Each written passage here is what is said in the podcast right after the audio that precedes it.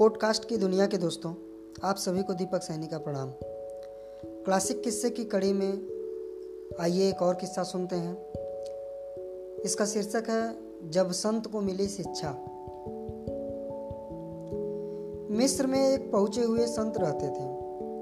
उनका नाम था जू उल नून। एक बार वह नमाज़ अता करने से पूर्व वज़ू करते करते एक स्त्री की ओर देखने लगे। जब वह स्त्री उनके पास आई तो उन्होंने महसूस किया कि वह स्त्री उनसे कुछ कहना चाहती है। उनसे रहा नहीं गया। आखिरकार उन्होंने उस स्त्री से पूछ ही लिया, क्या तुम कुछ कहना चाहती हो? हाँ वह स्त्री बोली। मैं जब इधर आ रही थी, तब दूर से मैंने आपको कोई दीवाना समझा था, जो मुझे लगातार घूर रहा है। मगर कुछ नज़दीक आने पर लगा कि आप कोई आलम है। आलम अर्थात विद्वान। एकदम नज़दीक आने पर आप कोई आरिफ लगे। आरिफ अर्थात ब्रह्म ज्ञानी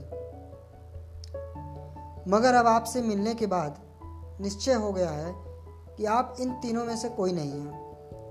न तो आप दीवाना हैं, न आलम और न ही आरिफ। तुमने ऐसा निश्चय किस आधार पर किया है, सुंदरी? आश्चर्य के साथ जू उल नून ने पूछा। वह बोली, बात बहुत ही सीधी सी है। अगर आप दीवाने होते तो वज़ू न करते। यदि आलम होते तो मुझ जैसी पराई स्त्री की ओर आँख भी न उठाते। और अगर आरिफ होते तो आपको हर वक्त अल्लाह का ही ध्यान रहता। मुझसे बात करने तक की फुर्सत आपके पास न होती। यह सुनते ही जू उल्लून का सिर आत्मग्लानी से झुक गया। उन्हें अब सीख मिल गई थी कि खुदा की इबादत करते समय एक चित्त रहना चाहिए और मन को इधर उधर भटकने नहीं देना चाहिए।